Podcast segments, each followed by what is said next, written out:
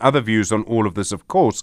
There are different reports about whether or not e hailing drivers are part of the strike or not. The Western Cape E Hailing Association says it's joining the, stay, the taxi stay away. I've seen some reports suggesting some Uber and Bolt drivers, some Uber and Bolt drivers are working. Siyabonga Hlabisa is the chair of the Western Cape E Hailing Association. Siyabonga, good morning. Why are you backing, backing the taxi strike? Um, good morning, Stephen. Good morning to the listeners. No, um, we we we found that we have um, the the common issues with the the city of Cape Town and the Western Cape province in terms of the empowerment. So that's why we when we met with Santaco and they presented to us their issues, we found them very similar to what has been happening for all these years as the e-hailing drivers. So your members aren't taking fares. Do you know if other drivers are taking fares? Um, yes, they are. Uh, do you have a problem with that? Are you going to stop them from doing that? I mean, we've seen taxi, we've seen violence already in this. Are your members likely to use violence against those people who are taking fares?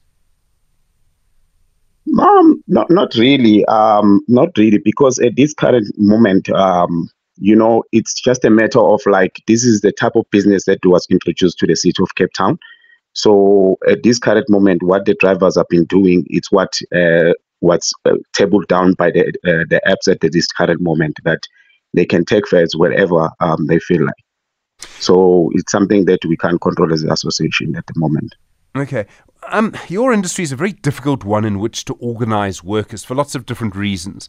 Um, it's hard mm. to create a union in your industry. In the Western Cape, how many members does your group, the Western Cape E Hailing Association, actually have as a proportion of people who are driving as e hailing drivers in the Western Cape?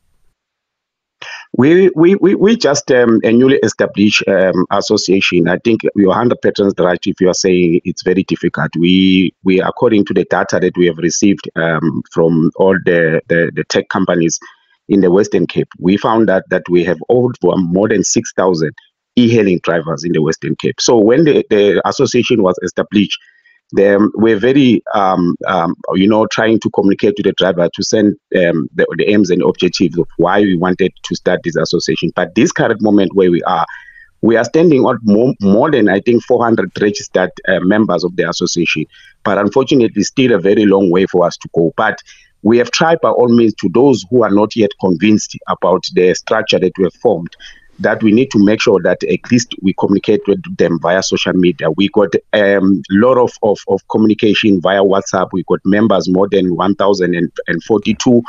Another one got 600 members. We have created also a community uh, a group because we have realized that we're exceeding the numbers on, on WhatsApp. Siyabonga Hlabisa, thank you, Chair of the Western Cape E-Hailing Association. Well, you heard him there say clearly it seems that some of these services are, or some drivers are, in fact, driving this morning in Cape Town.